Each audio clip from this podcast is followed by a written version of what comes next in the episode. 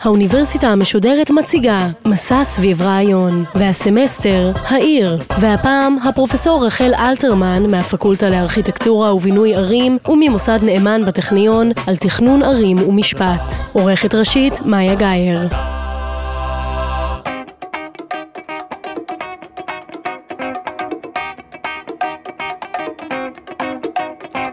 שלום כולם, שמי רחל אלתרמן, אני פרופסור בטכניון. במחלקה לתכנון ערים ואזורים שבפקולטה לארכיטקטורה. אבל תכנון ערים זה לא ארכיטקטורה, ואני מומחית למשהו שנשמע אולי קצת מוזר, תכנון ערים ומשפט.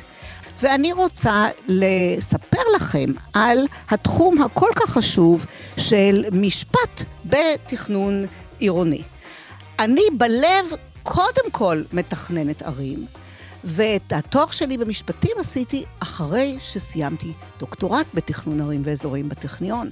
והסיבה היא שעבורי לימודי המשפט ותחום המשפט הם בעצם כלי כדי לעשות מה שתכנון ערים עושה. מה עושה תכנון ערים? זה מדיניות ציבורית בעניין איכות החיים ואיכות הסביבה והכושר להתפרנס של אנשים שגרים בערים, ואגב, גם בכפרים, וגם המדיניות לגבי השטחים הפתוחים. אז בואו נשאל, מה הקשר בין משפט לתכנון ערים? הרי נדמה לנו, והרבה אנשים קצת טועים וחושבים, שערים זה בעיקר הדברים הפיזיים. הבניינים, הכבישים, המגורים, מוסדות הציבור, אולי הרכבות, קצת שטחים פתוחים, אבל בעצם יש גם מימדים סמויים, ואחד החשובים ביניהם זה מימד המשפט. את המשפט לא רואים, אבל הוא נמצא כל הזמן. כי דרך התחום המשפטי יש למוסדות התכנון הסמכות להחליט, והם בעצם מכתיבים או מחליטים עבורנו על כמעט כל דבר שאנחנו עושים ביום. איפה נגור, באיזה צפיפות נגור, איך נוכל להגיע למגורים, האם יהיה לנו מקום חנייה או לא, האם בכלל צריך מקומות חנייה בישראל הצפופה של העתיד, האם יהיו שטחים ירוקים או לא, האם יהיה מקומות לתעסוקה או לא, האם יהיה מקומות תעסוקה יחד עם מקומות מגורים באותו מבנה או לא, כל זה יכולים להחליט מוסדות התכנון.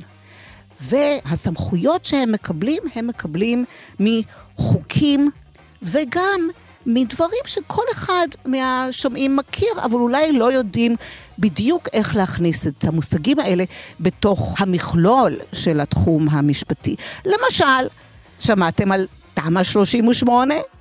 בטח. אתם יודעים משהו על תוכנית מתאר? בטח. שמעתם לפעמים את המושג תב"ע, שזה בסך הכל ראשי תיבות של תוכנית בניין עיר, וזה בכלל מושג עוד מימי הבריטים מתורגם לעברית. כן, שמעתם על טאבו? זה בכלל לא קשור עם תב"ע. כן, כל המושגים האלה נמצאים מסביבנו. הם כולם דברים שמשפיעים עלינו ביומיום, גם על אגב השווי של הנכסים שלנו, גם על הכושר שלנו לקנות נכסים, לקנות דיור. גם משבר הדיור עצמו נוצר בחלקו בגלל ההחלטות שקיבלו, וגם הרבה מאוד החלטות שלא קיבלו מוסדות התכנון, שהם עובדים על פי חוק. זאת אומרת, משבר הדיור לא נוצר רק בגלל יוקר, אלא בעיקר החלטות שלא נתקבלו לגבי האפשרות לבנות ומתי ואיך. אז אני רוצה קצת לספר על התחום הזה. בואו נקרא לו רואה ואינו נראה. תחום המשפט רואה אותנו, כי על ידי תחום המשפט עובדים מוסדות התכנון. הם מכינים את אותן תוכניות, תב"ע, תמ"א, כל מיני מילים כאלה, אבל הם לא נראים. אז קצת המחשה והשכלה על המושגים החשובים האלה, כדי להעצים את כולנו מול ההחלטות של מוסדות התכנון. בואו נעשה איזה הפסקה קלילה למוסיקה. כולנו מכירים שירים על ערים, על רחובות, אבל האם יש שירים על תוכניות מתאר? או על טאבה, או על תמה? אז האמת היא שמצאתי רק אחד, וזה שיר של נעמי שמר הגאונית. שיר נולד שיש שם גם תוכנית מתאר. הבה נשמע. עיר נולדה, הקשיבו, עיר נולדה, בלילה, עיר בלילה נולדה. ואולי משום שהיא נולדה, בן לילה אין לה תואר והדר. העיר הזו מלאה דפקטים, והיא סקנדל והיא אסון. עובדה שכל הארכיטקטים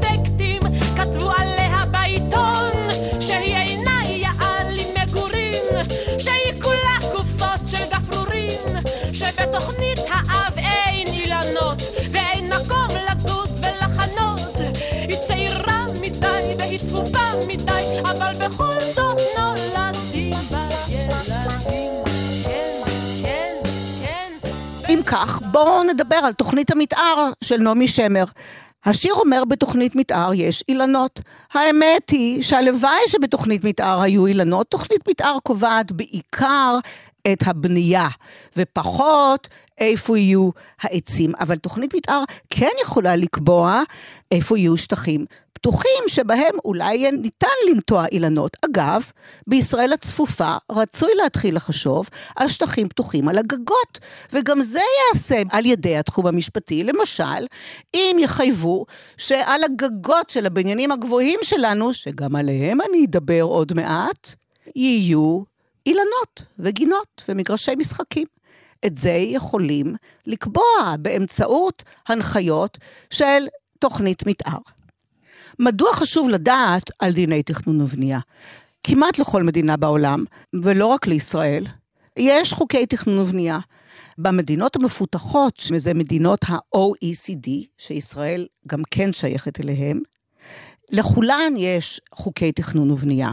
במדינות המתפתחות, גם כן ברובן יש חוקי תכנון ובנייה, אבל איפה שהכלכלה לא עובדת, איפה שתחום המשפט מושחת או מקולקל, גם דיני תכנון ובנייה הם בעצם מילה כתובה ולא כל כך פעילה. לפעמים אפילו מזיקים יותר מאשר מועילים. כל מדינה יש לה חוקי תכנון ובנייה שונים ממדינה אחרת. למי שמסתכלים מבחוץ, ונוסעים לארץ אחרת, זה נדמה דומה, יש אולי משהו שדומה לתוכנית מתאר, יש כמעט תמיד משהו שדומה להיתר בנייה, עוד מושג שכולם יודעים, אבל מי מחליט על התוכניות האלה? האם זה השלטון המקומי או השלטון המרכזי? באיזה אמצעים הם מחליטים? מה הם מוסמכים להחליט? יש הבדלים מאוד חשובים בין מדינה למדינה, ולישראל יש כמה מאפיינים יוצאי דופן, לא תמיד לחיוב, שעליהם אני גם אדבר עוד בהמשך. אבל קודם, כדאי לשאול, מה, האם דיני תכנון ובנייה נולדו במתן תורה בהר סיני? התשובה היא לא. תחומי משפט אחרים הם עתיקים מאוד, אבל תחום דיני תכנון ובנייה הוא לא תחום עתיק במיוחד. בעצם, ברוב ההיסטוריה האנושית, הקהילות, החברות האנושיות, חיו, ואולי גם די יפה מבחינת צורת היישוב, בלי דיני תכנון ובנייה. כשאנחנו נוסעים לטייל בתור תיירים, והולכים לטייל דווקא בערים עתיקות, אז תשימו לב שאיפה שהבתים דומים זה לזה, למשל בכפר יווני, הלבן הזה על ההר, הצורה של הגגות, התקופה הזאת היא בדרך כלל הייתה ללא דיני תכנון ובנייה. אז מאיפה נוצר הסדר? יש שני מקורות לסדר. המקור החשוב הוא הסדר החברתי. לחברה, לכל חברה, יש איזשהו טעם מיוחד, או דרך מיוחדת, אולי גם חומרים מיוחדים שנמצאים באזור. ואז רואים שכפר יווני לא דומה לכפר במרוקו, שאגב, במרוקו יש לפעמים כפרים במסורת שהם תת-קרקעיים בגלל מזג האוויר החם. אז ההסדרים האלה, שהבתים דומים זה לזה ונמצאים במרחק כזה וכזה, הם לא בגלל שתוכנית המתאר קבעה או היתר הבנייה קבע, אלא המסורת החברתית והחומרים שמסביב, הם קבעו את זה. בנוסף לזה, היו ותמיד יש גם שליטים, גם אם זה לא דרך חוקי תכנון ובנייה, יש שליטים והשליטים קבעו איפה יהיה היישוב, היא ליד מקורות מים, ואם יש חומה מסביב, אז השליטים קבעו לצורך הביטחון, השליטים קבעו איזה שהם דברים עקרוניים לכלל העיר, בעצם לשלטון שלהם. איפה יהיה הכביש הרחב שיוכל להביא אספקה, איך הם עצמם יוכלו לנסוע לארמון, או איפה תהיה הכנסייה או המסגד, אבל הם לא כל כך התעניינו בחיים ובאיכות החיים של הפרטים. שם איכות החיים הסתדרה או על ידי המסורת, כמו שאמרתי, אבל הבתים שאנחנו אוהבים לבקר היום בערים העתיקות, הם נראים יפה היום, אבל הייתה שם מצוקה גדולה, ולא היו תשתיות של מים, והיה מחלות רבות. אז עכשיו השאלה, מניין בכל זאת צצו דיני תכנון ובנייה? מדוע היום ההסדרים, הדרכים שקובעות תוכניות המתאר ושאומרים היתרי הבנייה, הם חלים על כל חלק של העיר, על כל בניין, לא רק של הארמון ולא רק של העשירים. והתשובה היא המהפכה התעשייתית.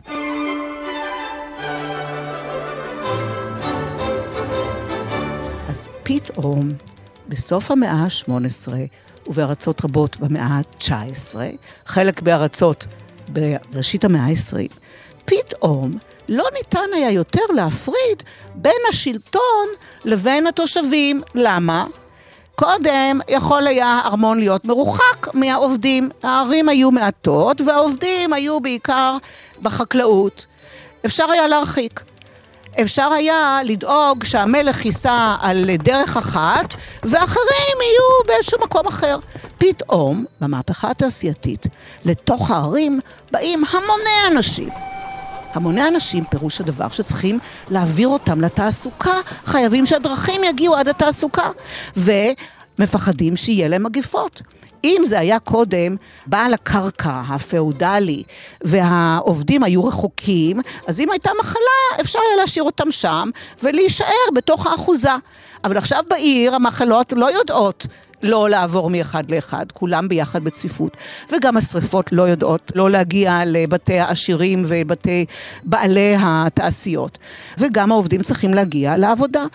אז התחילו להתפתח, קודם כל, בראשית, הסדרים שאומרים שלכל בניין צריך מין היתר כזה על הבניין עצמו.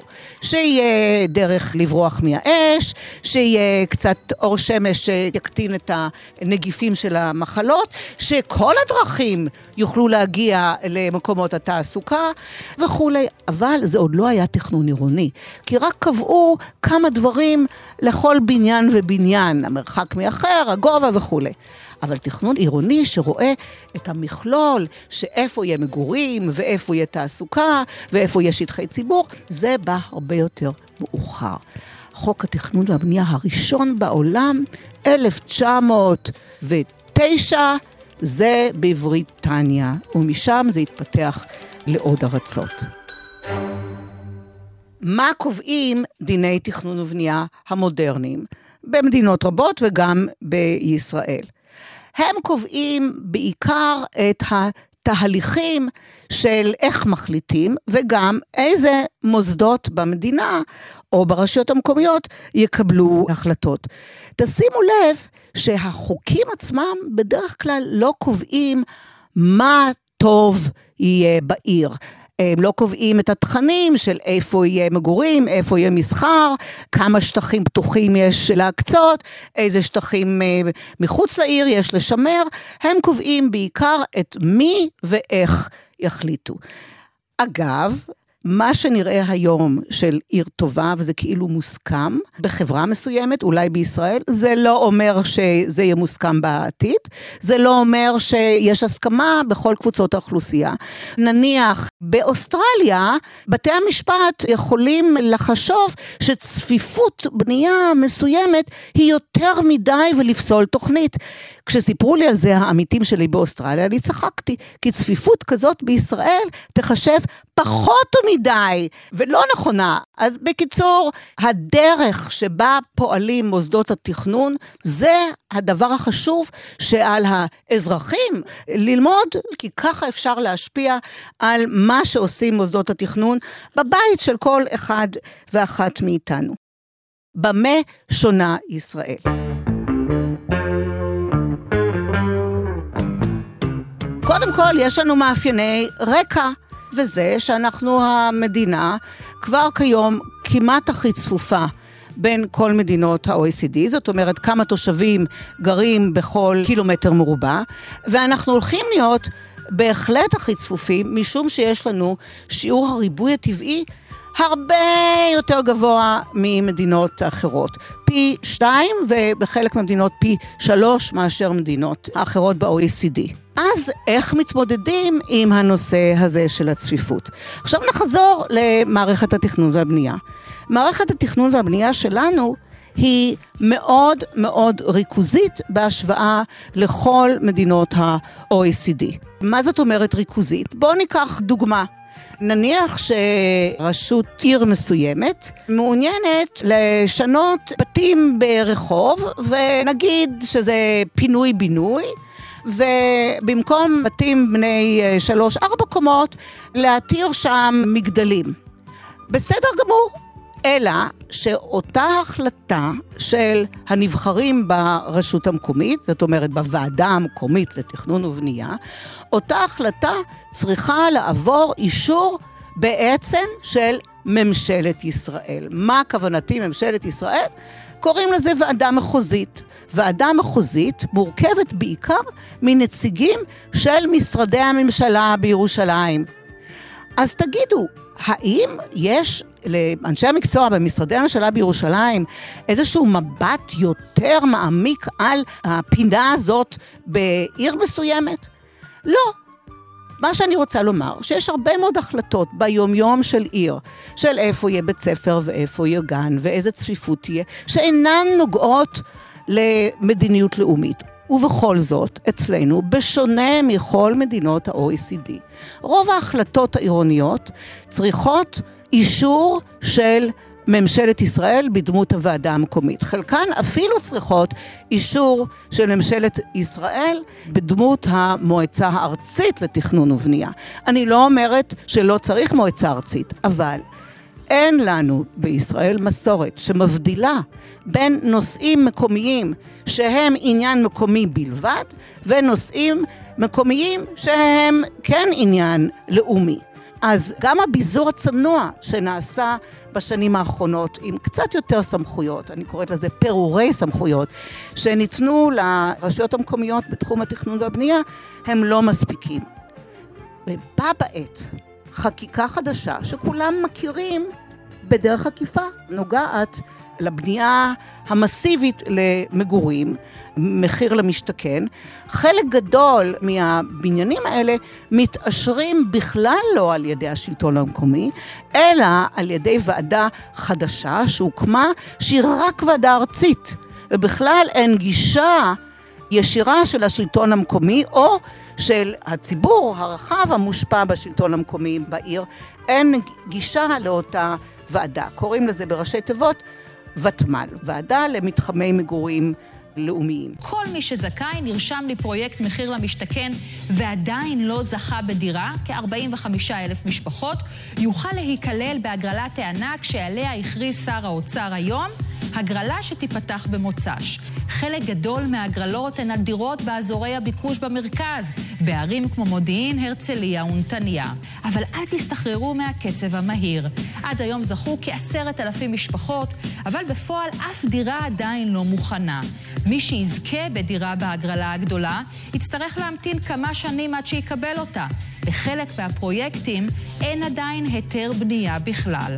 לאחרונה שונה החוק, ולוותמ"ל יהיו סמכויות גם על פינוי-בינוי בעיר מסוימת. אם מדובר בפינוי-בינוי בקנה מידה מספיק גדול של כמה מאות יחידות דיור, ההחלטה תעבור שוב ישירות לוותמ"ל. זאת אומרת, לא רק בנייה חדשה, כמו מחיר למשתכן שחלק גדול זה מחוץ לעיר, בשולי ערים ובמסה גדולה, אלא גם החלטות שנמצאות ממש בלב העיר שכולנו מכירים והולכים לקנות ברחובות, גם החלטות כאלה יעברו לא רק לוועדה המחוזית, כמו ברגיל, אלא ישירות למישור הארצי. אז תגידו לי, מה שרואים משם, רואים יותר טוב מאשר מלמטה? דברים שרואים משם, לא רואים אני רוצה קצת לנגוע בעצב גלוי. משום מה בחברה הישראלית ישנה תפיסה שהשלטון המקומי מושחת, וישנם דוברים ומקבלי החלטות ונבחרים שרואים בשלטון המקומי מין שרת של ההחלטות של השלטון המרכזי. זה נשמע כאילו הגיוני, אבל אני רוצה כאן להגיד שני דברים. אחד, כל מה שאנחנו יודעים בידע הבינלאומי על תכנון עירוני, זה שתכנון עירוני טוב כשהוא מתרחש מלמטה. מלמטה פירושו קודם כל במישור המקומי על ידי מקבלי ההחלטות, או אנשי המקצוע, ושתיים, עם מעורבות מאוד חזקה של הציבור שמושפע. כל זה טוב כשהתכנון הוא בא מלמטה. זה תכנון דמוקרטי, והתפיסה הזאת היא מקובלת ואמיתית. ורוב מדינות ה-OECD עשו וממשיכים לעשות מהלכים של ביזור, שהעברת עוד ועוד סמכויות לשלטון המקומי. אצלנו זה הפוך. תגידו, האם זה קשור בגלל הצפיפות שלנו? לא. גם כשהיינו לא צפופים הייתה תפיסה כזאת, וגם כשאנחנו צפופים התפיסה הזאת. הייתי אומרת להפך, הצפיפות אומרת שאנחנו חיים עוד יותר קרוב זה לזו, וכל החלטה הכי קטנה על כל סנטימטר בעיר משפיעה על אחרים, ועל כן להפך, צריך יותר ביזור. עכשיו תגידו, מה עם השחיתות? אבל יש דרכים משפטיות וציבוריות כדי להקטין את המגע המיידי בין הקבלנים והיוזמות של תכנון לבין הנבחרים. דרך ראשונה זה יותר אנשי מקצוע שישרתו את השלטון המקומי. בעצם בארץ, חוץ מעירייה כמו תל אביב, מחלקות התכנון הן מאוד דלות והן נסמכות על אנשי המקצוע בוועדה המחוזית, אז צריך שהחלטות כן יהיו קרובות לדמוקרטיה המקומית, אבל בלי מגע כל כך ישיר בין האינטרסים הכלכליים של היוזמות לבין מקבלי ההחלטות. אמרנו שיש לישראל אתגרים לא פשוטים למערכות תכנון ובנייה בגלל הצפיפות הרבה שתמשיך ותגדל, משום שיש לנו ריבוי טבעי רב, אגב, די מבורך אני חושבת, אבל מאוד מאתגר את השטחים הפתוחים שלנו ואת שטחי החקלאות. אבל צריך להיזהר. שבשם הצפיפות והצמיחת האוכלוסייה לא יתקבלו גם החלטות שגויות. ואני חוששת מאוד שהחלטות שגויות כאלה מתקבלות כרגע, כוונתי, לתופעת המגדלים של ישראל. אני קוראת לזה המגדליזציה של מדינת ישראל. מגדל שנבנה היום, ואתם כבר רואים אותו צץ מהאדמה, התחילו ליזום אותו לפני שבע עד עשר שנים. בעוד שנים מספר, כמעט כל יחידות הדיור העירוניות יהיו במגדלים, והמבחר של הקונים יהיה בעיקר במגדלים. איך תראה תל אביב, העיר שלא מפסיקה להשתנות, בעוד עשר שנים? עוד מגדלים ומחירים גבוהים יותר. המגדלים עצמם הולכים וגובהים, חלק גדול מהם הם כבר 20, 30 ו-40 קומות למגורים. אז תגידו, נו, מה היא רוצה? הרי צריך לשמור על הקרקע, צריך לשמור על שטחים פתוחים. נכון, אבל מגדלים זו לא האופציה היחידה, ולצערי, האופציות האחרות לא כל כך נבדקות. אז מה הבעיה במגדלים? זה היום כל כך פופולרי, מה, לקנות דירה במגדל, קוראים לזה מגדל, כבר לא קוראים לזה רב קומות, וגם אומרים לנו שיהיה חדר כושר למטה. נפלא. הבעיה היא שאין שום מדינה בכל העולם המפותח, שבה רוב התושבים העירוניים גרים במגדלים שהם בתים משותפים. אלה מגדלים שכמעט כל האוכלוסייה תגור בהם. הערך של הדירה שאתם קונים במגדל, אם אתם לא קונים מגדל שהוא של המאיון העליון, בלב של אזור ביקוש, או על יד הים, אם זה לא מגדלים כאלה, הצפי שלי הוא שערך הדירה שלכם ירד יותר מהר מאשר דירה מקבילה בבניין נמוך. התחזוקה של מגדל היא הרבה יותר גבוהה מאשר אומרים לכם, כי לא מגלים את ההשקעות שיצטרכו בעוד 5, 10, 15 ו-20 שנה, שהן לא ממומנות, וזה השקעות גדולות, כי מגדל זה בעצם מכונה מאוד מורכבת. בנוסף לכך, את המגדלים לעולם לא יוכלו לעשות להם פינוי-בינוי, כי אי אפשר לתת עוד זכויות בנייה על הראש של המגדל. אז אנחנו נמצאים במצב שהוא אתגר קשה מאוד לערי ישראל בעתיד. עוד היבט זה שמגדלים לא עושים רחוב כל כך נחמד. יש עוד חלופות בינוי. הצרה היא שמוסדות התכנון, אותם אלה שפועלים באמצעות הסמכויות של חוק התכנון והבנייה, הם מעודדים את המגדלים האלה.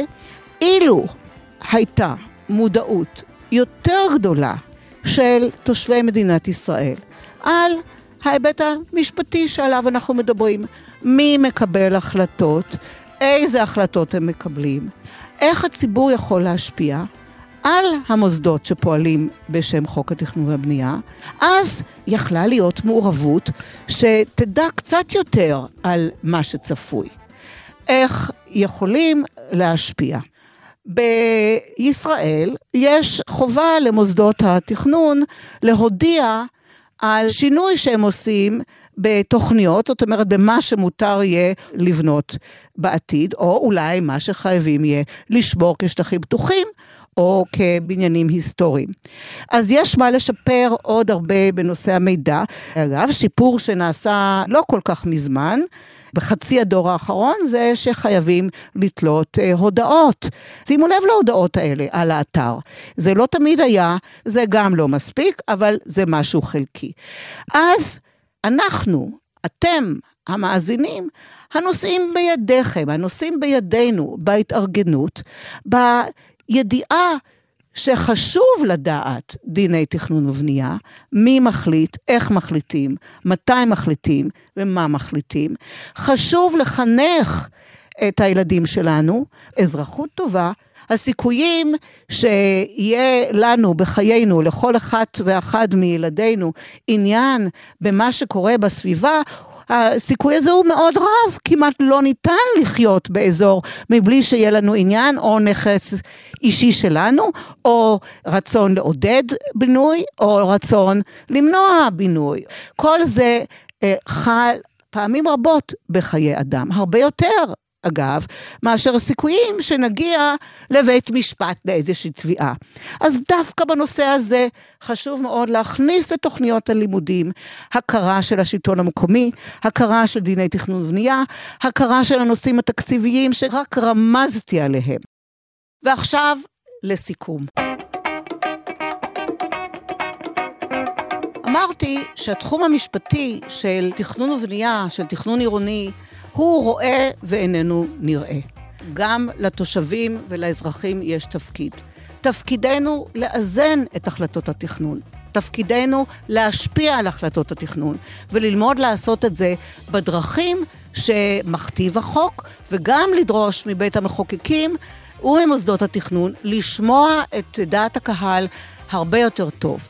כך צריך העצמה של ידע, לא רק על העיר הבנויה, אלא על אותה שכבה משפטית של הרואה שאיננו נראה. לא מספיק שמוסדות התכנון יראו אותנו, חשוב מאוד שאנחנו נראה את מה שמתרחש בתוך קבלת ההחלטות ונדע לתת את הקול שלנו כתשומה מראש לקבלת ההחלטות במוסדות התכנון.